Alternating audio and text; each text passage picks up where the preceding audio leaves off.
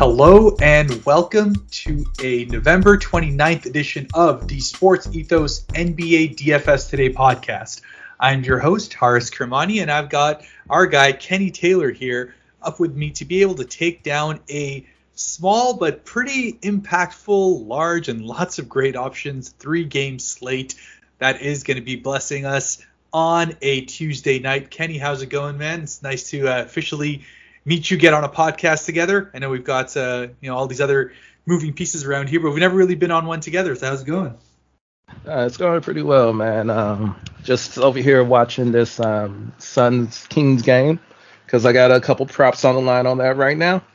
But looking to get into this nice little three game slate because I see some pretty good valuable pieces that are going to be coming in play tomorrow.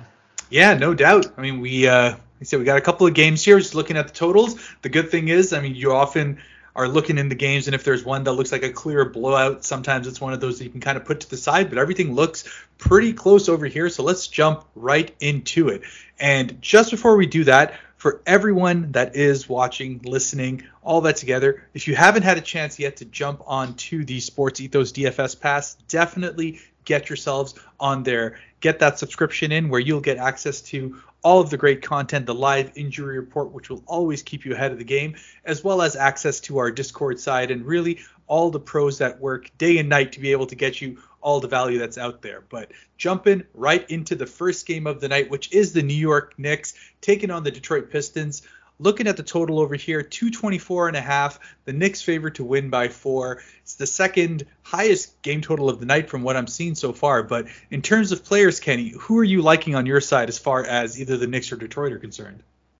Um, when it comes to the Knicks, the first person I'm actually gonna look at attacking is actually Jalen Brunson for seven seven.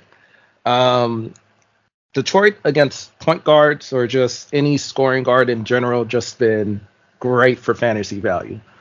Um, outside of that, I really need to wait and hear about the news from Detroit, since if Boban is out, I mean Bogdan is out, Bey is probably going to be another piece that I'm going to be locking into about 50% of my lineups. For 5700, he's a high usage player, especially if you have Stewart, Bagley, Bogdanovich, Cade, um, I know I'm probably missing a couple pieces, but mm-hmm. he should be the highest usage player on the Pistons side.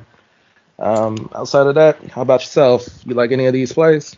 Yeah, no doubt. I mean, I'm right on board with you as far as Brunson's concerned. I mean, 7,700, that gravy train just keeps on rolling at this point. Has had three straight games now where he's sitting at 45 DK points or higher. And I mean, until he gets to really the 8,000 mark, I feel pretty confident locking him in most nights here. I mean, you've seen he's done quite well in the two games that he's gone up against Detroit, nearly put up 40 DK points in that. So he's definitely up in there for me. I also like myself a little bit of RJ Barrett. It's just kind of how it's you know, worked out, especially given the fact that it's likely to be a pretty close game. He himself is coming in pretty hot over the last three games given his price tag again 38 41 36 dk points in that so definitely kind of the two uh, guys as far as new york's concerned and i'm right there with you as far as detroit's concerned I mean, there's just so many an uncertainty really as far as the uh, injury is concerned. We've got about four questionable guys there. We know for sure Cade is out. Uh, I'm I'm really looking at the Marvin Bagley side of things because if he is actually out, I expect Jalen Duren to get finally get like the full start, the full kind of boat of minutes that uh, I've been waiting for him to really really be able to lock on to uh, some of the kind of per minute production that he's shown us. So. I mean, if he's sitting at his 3,800, he's going to get that opportunity to start. Definitely uh, feeling pretty good about uh, about Jalen Duren's side about doing quite well for his uh, for his DK points as well. But moving on to the uh, the second game on there, then, and the big one probably of the night, the one that most people are going to be really excited about watching in real life, and even the betting side is really just showing it as a coin flip. The Golden State Warriors taking on the Dallas Mavericks, the highest game total of the night being told at 227. The uh, Golden State Warriors being favored to win this by one. And really just there's so many ways that you can potentially go about doing this. I mean, if we're looking at the kind of value that we saw in the first game over here, maybe you have the money to be able to really lock into the studs here. I mean, you got Curry at 10-7, Doncic at 12-6. Who are you looking at as far as the uh, studs are concerned, Kenny, in terms of really where you're going to be putting your money? Um, honestly, I really do feel like this is one of these games where I'm going to be kind of under against the rest of the field. Um, Doncic at 12 sits, he is a great option always, but I really don't feel like this is somebody I would want to be spending 25% of my salary on. Um, so out, outside of Christian Wood and probably um, Dorian Finney-Smith, I really don't see myself exposing myself to too many pieces in this game. Yeah, that's completely fair. I mean, I, I would say, as you said, they're all pretty fairly priced for where they're at. Uh, it's one of those things, especially I find in, in three game slates where I mean, if you're you're trying to find the value in all these other spots, you, you, at some point want to have some exposure, at least in my mind, potentially of the guys who could have the highest raw scoring points of the night. But I'm right there with you as far as Christian Wood is concerned. And we saw him get to start the second half in the last game, finally get his minutes up into an area where he probably should be at pretty consistent, consistently, given the fact that they uh, picked him up as their big kind of free agent acquisition over the summer. But it's just been off there. But 6,700 lots of upside over there. He just really needs to get into those uh, into those consistent minutes to be able to hit that. So definitely where I'm looking over there. And then as far as the uh, Golden State side of things are concerned, I mean it's a bit of a coin flip and probably more of a GPP, but I just have a soft spot in my mind always of, of Jordan Poole. I always just like having that opportunity to be able to take him. Obviously he's coming off two great games on on his side there, and for me I'm just looking at his field goal percentage always because it's one of those things where he is to me one of the streakier shooters in the league, and he's on a hot streak right now. 46% in the game before, 53 from the field in the game. Other than that, so I mean we know his ancillary stats are never going to be anything great, but if he's putting up those uh, big scoring nights on there for someone sub 6K who probably is going to still be getting you know a boatload of usage at that two guard position, not not a bad spot as far as I'm concerned. So moving right on, last game of the night, the LA Clippers taking on the Portland Trailblazers, a 215 and a half game total on this one. The Portland Trailblazers given a three point spread as the favorites coming into this one. Again, looks like the lowest scoring game of the night, but to me, a number of pretty interesting mid-tier, low uh, kind of value picks here that could actually do pretty well. But uh, what are you thinking on your end? Um, um, like as a Clipper fan, I have to say it's a little bit biased, but this is my favorite game on the slate. But actually, with the pricing, I'm really thinking that a lot of these mid-salary players are going to be two or three players I'm going to be rostering in my lineup. Uh, when it comes to the Portland side, of course, I like their big two with um, Simons and Grant. But I also like a ex Clipper in this matchup with um, Justice Winslow. Um, when it comes to the Clipper side, of course, it's going to be the mid-tier options, Powell and Morris, uh, maybe even a little bit of Terance Mann. But my favorite player on this slate is actually for 3,200, and I'm probably going to be having him about 80% of my lineups, and that's the ex Trailblazer, Robert Covington.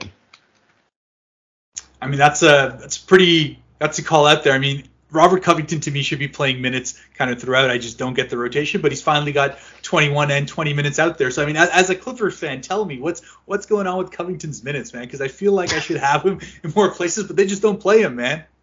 I mean, you can only do so much when you have about 10 wings on a NBA team.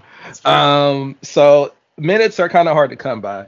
Um, also, when it comes to the younger players, Amir Coffey, Brandon Boston, we need to get them some minutes, Terance Mann. But with the injuries that's happening, um, if Zubac get into foul trouble, I really don't see any other options we have for center outside of Moses Brown, mm-hmm and possibly Nicolas Batum. But it's Ty. You never know what's going to happen. exactly. I mean, I'm right there with you, though. Covington was definitely one of the guys that had circled out here. I mean, he just has so much upside for a permanent production. You know, all he really needs to do is get on the floor and he'll just find ways to be able to rack up the stats. Uh, right there with you, Terance Mann as well, 4,800. He's taken a little bit of a price jump given the fact that he's had three solid games, but again, he's pretty much locked in to be somewhere near 30 DK points on a on a night in night out basis until the Clippers do find themselves getting healthier. They just know they're going to be playing him mid to high minutes as far as mid to high 30 minutes really as far as his uh, rotation is concerned. So 4800, still happy to be able to go ahead and take him. He's getting that point guard, shooting guard eligibility, which gives you that little bit more flexibility of where you actually can fit him in onto the roster itself. And yeah, Justice Winslow on the other hand, again 4700, he is just probably the best defender on that team at this moment, especially on the wings. He's going to be going ahead and playing 38 to 40 minutes as we've been seeing in the last two games. So even if he's not the greatest per minute production player, just the volume of minutes that's coming out there is going to allow him to definitely get to uh, somewhere near their value. So uh, I like those two picks. In terms of uh, pure kind of point scoring, because I mean someone's got to score at this point. I've found myself you know, taking Jerami Grant on a semi-regular basis as far as Portland's concerned. Again, just a combination of where's the scoring going to come from, where's the field goal attempts going to come from, and you know that Grant is going to get anywhere between 16 to 20 field goal attempts a game, and then the rest of the stat line just kind of goes with that especially if his shot is falling. He's finding himself hitting 13 threes in his last three games, which is definitely a bit, you know, I'd say above a bit of what he's been doing for a little while now. But again, he's just a, a guy who can get hot, get explosive, and on a mat in a matchup where I expect it's going to be a lot more kind of perimeter oriented, just given how things are working out. I expect he's going to do uh, pretty well as well. Uh, outside of that, I mean, any uh, any other key kind of plays overall, or just kind of a, a, strategy thought process? Are you finding yourself just going more mid tier guys on this one, looking more for value, or just kind of avoiding the studs altogether here? Um, with this one, if I'm playing cash, I'm just gonna pl- probably just plug in the two studs. Uh, but when it comes to GPP, I really think the mid tier build is probably the best route to go. Since on this slate, you can build possibly a. Mm, I really hate saying this when Luka and Steph is on the slate, but you could take down a GPP with spending less than 8K on mm. every player in your lineup tomorrow night. Yeah, and, and, I mean in a three in a three team or three game slate, oftentimes you'll find, especially looking at the top there, it's not really about spending all the way up to the front, right? It's just one of those where you're literally just picking who you think's going to be doing the best on any given night, given the uh, the value that you're hoping to get from their from their salary. And really, yeah, I'm right there with you. That mid tier value tier is where I'm going to be very heavily focused on here. And I'll throw in probably one or two lineups with Curry as well, because you know if I don't take him, I feel like I'm just being disloyal to myself when I have them all together. But last thing that we're going to be looking at today before we sign out is the Thrive Fantasy side of things. And again, if you're not on the Thrive Fantasy side, definitely get yourself on there now. Every day you're going to be entering uh, different lineups based on player props that are there, over under for different points totals that you'll get depending on how risky a proposition is looking like. And then overall, just very similar to what you're doing on DraftKings FanDuel, just be able to take down the lineup based on who you have. So did you get a chance to look at the, uh, the Thrive Fantasy thing? Anything that's uh, jumping out to you today as far as a prop is concerned? Yeah, there was actually um, three props that actually stood out to me. Um, the first one was for the first game we talked about, and that was Jalen Brunson over 20.5 points. As I mentioned earlier, um, Detroit is just a field day for any point guard going up against them, especially with Cade and Ivey projected to be out.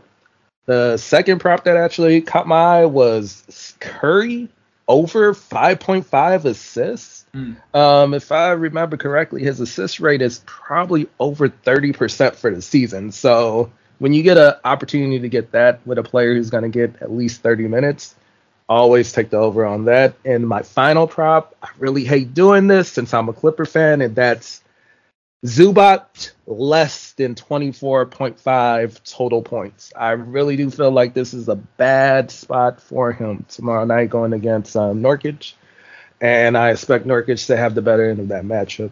How about yourself?